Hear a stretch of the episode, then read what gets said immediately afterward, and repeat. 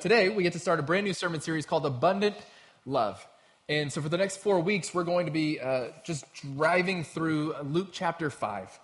And I'm super excited about this. Uh, the, the peek behind the curtain is leading up to February. I'd kind of had, for six months or so, I've had this month circled as a, as a four week vision series, a, a, series about our vision. Where are we going? What are we doing? And as elders, we talk about that a lot. Um, what's the next part of the plan? How is this all going to work? And then the more we kind of talked about what our vision is as a church, and visions are fine and there's nothing wrong with them. And if you have a, lead a team or you have a company and you have a vision for where you're going, that's great. What we realize is that our vision is just our mission. Our vision is just to do our mission over and over and over and over and better and better and better and better. It's our mission to know Jesus and make him known. We just did four weeks about that. And so for the next four weeks, I said, why am I going to do a vision when that is our vision? Our vision is to know Jesus and make him known. So we're not going to talk about any growth projections or capital campaigns. Why? Because we're not concerned about it. God will grow his church if he chooses, and you are faithful to give, so we're not worried about that. Our vision is to pursue the mission, to be a place that makes outsiders insiders. One of the easy illustrations for that is you are sitting in chairs that were not here two months ago. The reason we got new chairs is not because the old ones were broken or not because they were ugly or not. Be- the reason we got new chairs is because they had little wooden slats on the outside that made them 23 and a half inches each. And the new chair you're sitting on, if you hadn't noticed, is only 18 and a half inches, meaning that for every four chairs, I got to add another chair to the sanctuary. And so we increased our capacity by 23% simply by buying new chairs. Why? Because I will never forget the Sunday I sat here and a family of six came in and couldn't find six chairs together. And I said, if we're going to be a place that makes outsiders insiders, we have to have a seat for the outsider to sit and feel at home. So you sit in new chairs, not because we have some grand vision you sit in new chairs because we have a grand mission.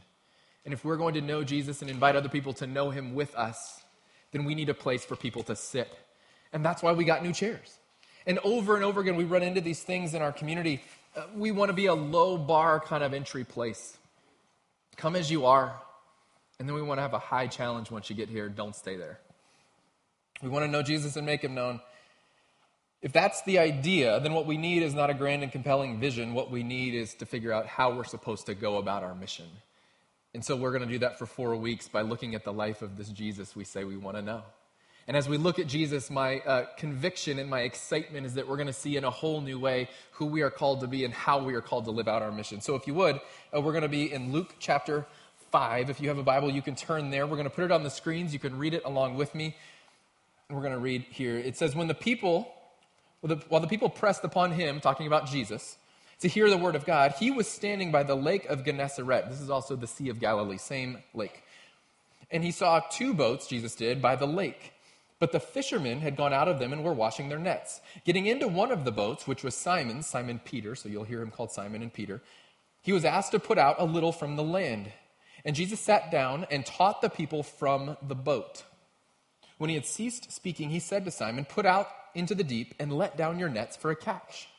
And Simon answered, Master, which is another word for rabbi or teacher, we toiled all night and took nothing. We fished all night. But at your word, I will let down the nets. And when they had, to, uh, when they had done this, they enclosed a great shoal of fish. And as their nets were breaking, they beckoned their partners in the other boat. Remember, there were two boats, in the other boat to come and help them.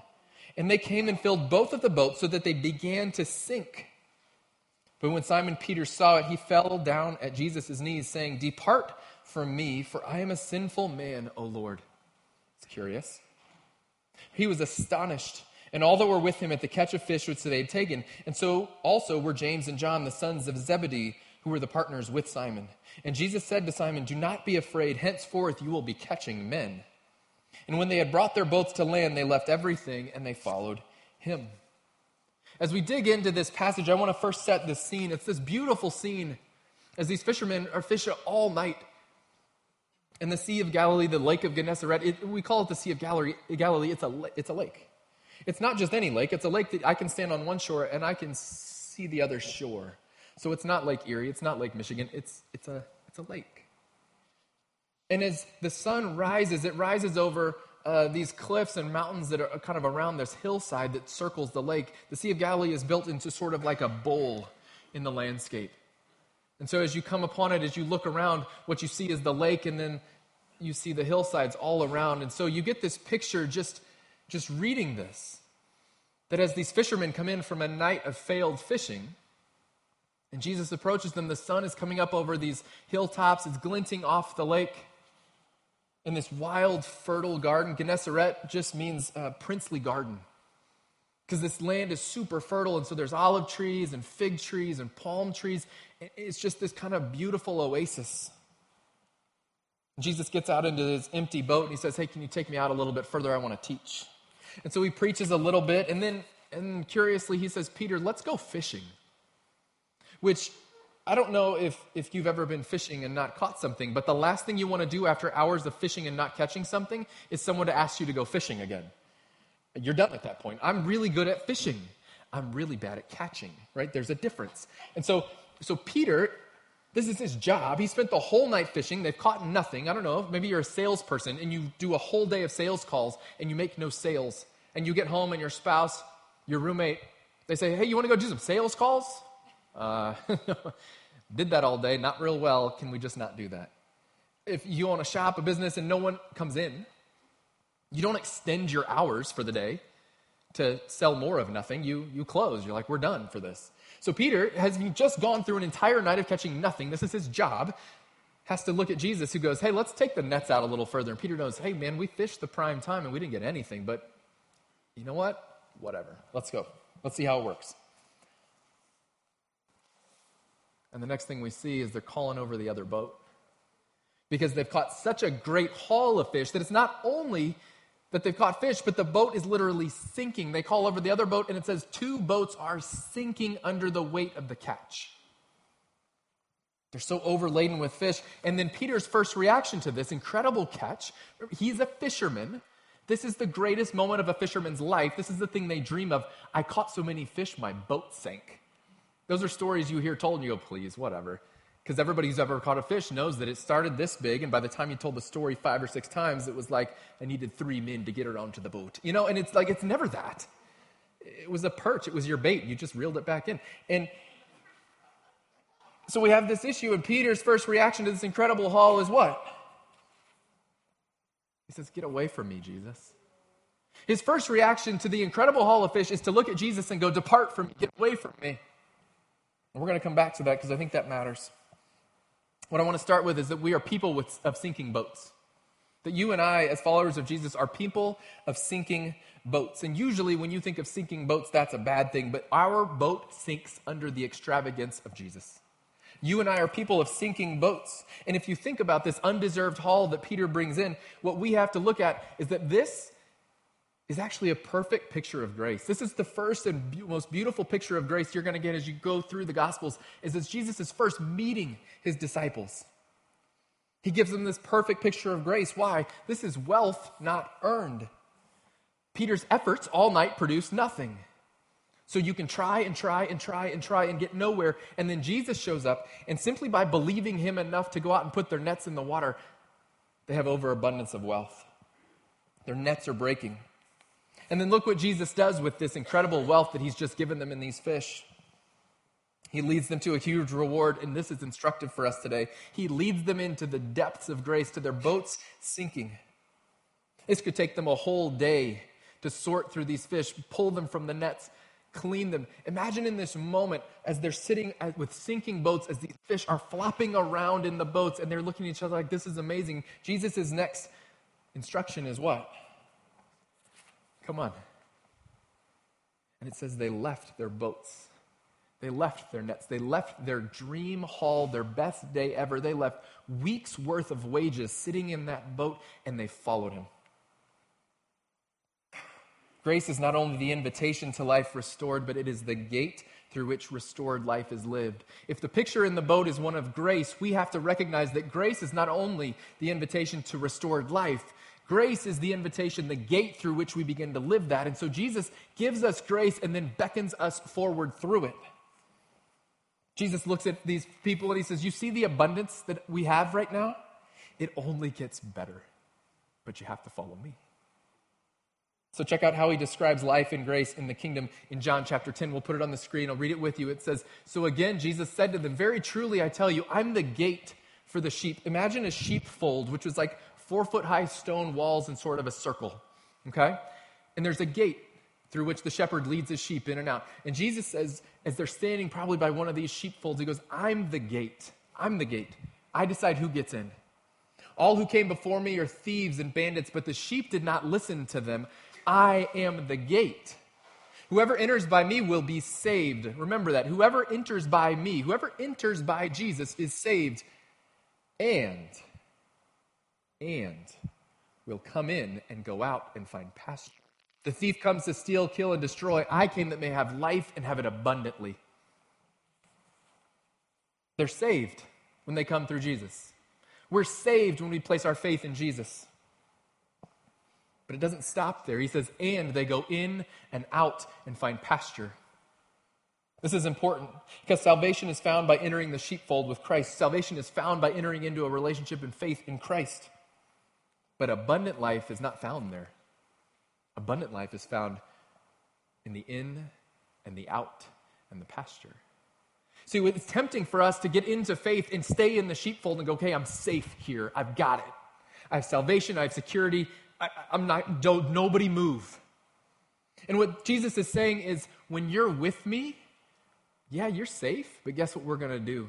We're going to go in and out. I will lead you into pasture. I'll take you to better fields. I'll find you everything you need. But you got to be willing to leave the sheepfold to find it because I may come that you have offered life, but there's something even better. There's abundant life. But it requires that you get out of the boat overladen with fish. It requires that you leave the sheepfold that you feel safe in and actually start to live the life, the in and out of faith. The abundant life found in the in and out, the abundant grace that is in the sinking boat invites you into a greater grace, into a more abundant grace as you leave it behind. Jesus came that we might have life and have it abundantly. And in this moment, when Jesus is inviting Peter into this abundant life by showing him this incredible catch, Peter says, What? Depart from me, Lord. Which is a really strange thing to say. Depart from me, Lord. I would offer that it is holiness exposing something in Peter. That holiness exposes something in each of us. When we are in the presence of great holiness, of, of kind of the other, of the greater, it exposes something in us because we are both drawn to holiness and terrified by it. That's just what holiness does. One, it attracts us, it makes us feel good. I want to be close to that. On some smaller level, if you go to a concert, do you want to sit in the front row or the top of the nosebleeds? You want to be in the front row. I want to be as close as I can get to the action. You go to a sporting event, which seat do you want? I want to be up close. You go to a Broadway show, do you want to sit in the very back of the balcony or do you want to be up close? Something about that draws us in, it invites us in. We want to be next to it, we want to be near it. But something about it terrifies us too because it shows us our inadequacies because we know we can't live up to the thing we're drawing close to. There's a psychological pattern known as the imposter syndrome. This idea that despite all evidence that someone belongs in their field or getting their award, that they still feel like a fraud. This is, is pretty common. People that have been known to struggle with this are admitted to feeling this way. Tom Hanks. How many Oscars do you need to win before you walk on a movie set and feel like you belong? Feels like maybe I'm an imposter here. Neil Armstrong. Oh, all I did was walk on the moon. Gosh, I don't know why they're honoring me. Sonia Sotomayor, Supreme Court Justice. The great American poet uh, Maya Angelou wrote this. She said, I have written 11 books, but each time I think, uh oh, they're going to find me out now. I've run a game on everybody and they're going to find me out. Award winning, world renowned poet and writer puts out a new book and says, Oh no, they're going to find me out. I've got eight books for sale on Amazon, and every time I send anybody anything that I write, I have that feeling. I know that feeling. Ugh. What if this is when they all point out that none of it's all that good? What if this is when somebody reads it and goes, ugh? Every time. The imposter syndrome is real. I feel that. Anyone who has married up knows this feeling. I don't know why they're with me, but I'm not going to tell them. Anybody who's married down, uh, send me an email. We'll set up some counseling, okay? Holiness makes us feel like that. And for a lot of us as Christians, we are dealing with some form of the imposter syndrome that we've somehow snuck into faith, but man, we don't think we belong here. I can't live up to it. This is why throughout the Gospels, throughout our lives, we see people drawn to Jesus who then walk away. You read your Gospels and you see people drawn into the presence of Jesus and then they turn around and walk away. The rich young ruler goes up to Jesus and he goes, All you got to do is just sell your stuff and follow me. And the holiness almost repels him and he, he walks away sad. Over and over, people get into the presence of Jesus, and what we find by the time that Jesus makes the cross, there's nobody left. That holiness draws us in, but then it repels us because it shows us how inadequate we are. We were reminded we can't live up to it. We think we're going to be found out. People in the church in here right now, some of you are going, I still struggle with stuff. I can't be a Christian. Jesus wouldn't want me. You don't know the sins in my life. You don't know the habits I have. You don't know the things I think about. I can't be in the presence of holy. You are, instead of sinking in the weight of grace, you find yourself sinking in shame and guilt, and that is not what was designed for you. It's understandable, but it's not what was designed for you. Jesus looks right back at Peter and he says, Don't be afraid. Don't be afraid. You belong with me. And you and I walk into this place, you and I hear about a Bible study, you and I think about digging in with Jesus a little bit more, and we go, Gosh, I just can't do it if you just knew what I was into. Jesus doesn't want me the way that I am. Jesus doesn't pursue you because of your perfection, but because of His. And so if you are waiting until you're worthy, it's going to be a long time. Jesus doesn't pursue you because of your perfection, but because of His perfection and it is his perfection he welcomes you into. And so, Peter, with all of his impulsivity and all of his hot headedness and all of his doubt, Peter is welcomed into the presence of Jesus, not because of who Peter is, but because of who Jesus is. And the same is true for you. Staying in the boat is like sleeping in Disney World, which you go, yes, I get that entirely. Total sense. Keep moving. What? Staying in the boat is like sleeping in Disney World. I don't know if you know this, but there are a lot of people sleeping in Disney World. Look at the pictures. There are people everywhere sleeping in Disney World. You think that you're going to see exhausted children sleeping in strollers. You never, almost ever see that. What you see instead is exhausted adults looking for any time and space they can get to catch a nap. Everywhere you look, people are sleeping. We went to Disney World a few years ago. It's one of the nicest rooms I've ever stayed in. There were giraffes at my balcony. There was a stocked kitchen, a great huge king size bed, a huge marble bathroom with a soaker tub.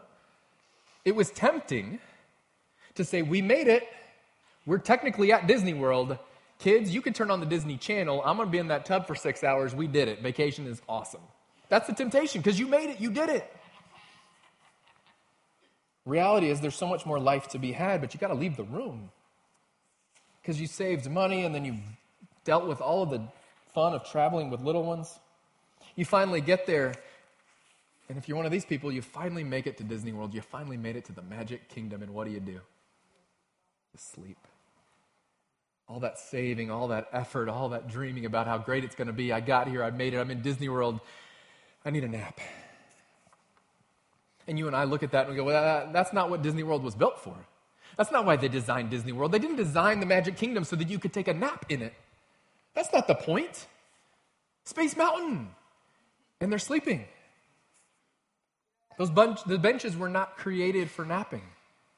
They're put on Main Street so you can watch the parade and revel in the awe and the imagination and the, the fantasy of this beautiful place. They weren't made for you to be in the imagination of your dream world. Abundance is waiting for those people and for us, but it requires movement. Abundant life is available to those who not only rest in grace, but walk in grace. You can get to Disney World and rest, and you don't get the abundance of Disney World.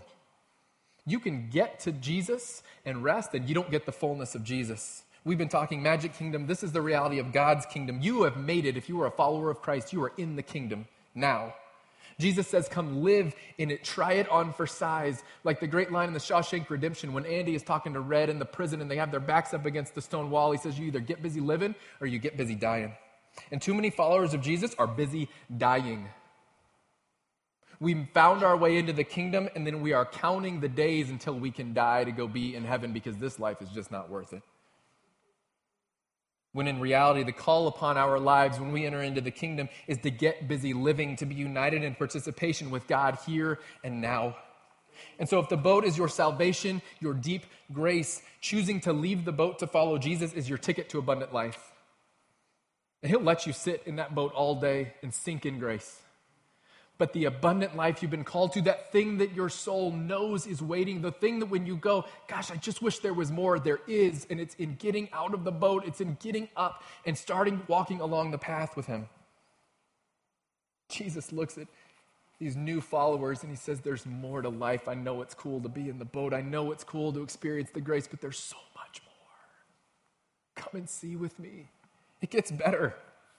Follow me, walk with me, make new disciples with me. You won't believe how much better it is to catch people than it is to catch fish. I would say that the love that has drawn us into life is the same love that draws us out of the boat. If the love that has drawn you into life is real, it is the same and greater love drawing you into the greater life of abundance waiting for you on the other side. The love that fills the nets with fish invites you to leave them for something greater. Abundant love Jesus says, I will make you fishers of men, that I'll show you how this life really works, that I'll explain the mysteries that I've laid before you. You think pulling fish out of a lake is fun. Imagine pulling men and women out of death and into life. It gets so much better. Church, this is what we're called to. This is our mission to know Jesus, to, to get out of the abundance of grace and then walk in grace with Him to leave behind the security of the sheepfold and to follow him through the pastures in the in and out rhythm of life with Jesus. Not always safe, but it's good. Called to be a people of abundant love, to be a people activated in 167 hours a week. We have one hour here, and there's 167 others.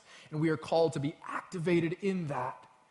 That we get our hour in the sheepfold, we get our hour praising Jesus and raising our hands and hugging necks. And then we get to go out into the pasture. We get to go out with Him to meet others. We get to go fish for a greater catch than we've ever imagined. We get to go and share the abundant love that He's first deposited in us. We get to do that. That's our mission to make Him known. For your friends and your neighbors and your relatives and your colleagues to look at you and go, What is this abundant love? And they'll never use those words, but they'll have a question. And everybody else is bummed out. Everybody else has always got stuff to, and you have this abundance about you. It's the abundance that was put into the boat that God says, now get out and share it with others. We have the opportunity to rest in grace and walk in it. In Jesus, we have the security of the sheepfold while we're out in the world. We have both. So today, I want to challenge you to consider what that looks like in your life what it means to enter the kingdom and not be willing to sit and sleep, but to activate, to connect, to drive forward, to follow Him. We have these cards in your seat back. Robert mentioned them earlier. I want to use it today as an application if you would want to use it with me. There's th- three really easy check boxes on the back. One says, I made a decision to follow Jesus today. Look, I get that there are people in this room right now who have never made the choice to follow Jesus because you're waiting to be worthy. You're waiting to earn it. You're waiting to clean up one more sin. You're waiting to get one more thing fixed in your life so you can follow Jesus. And what I would like to tell you, what Jesus tells us in the Bible, is that He's not waiting for that. That He came before you ever existed so that you could be ready to receive Him and live in the abundant life He has for you. And so if you've never made that decision and you're waiting for the right today, today is the day. Today is your day. It's not about your perfection, but His. So if that's you, you would check that box. There's another box that says, I want information about how to get connected. You know what that means to me? That means I don't know what it means to get out of the boat. Can somebody walk that path with me for a little bit? And we would go, absolutely. That doesn't mean we're going to give you a job to do or you're going to have to hold the doors. We'd love it if you want to.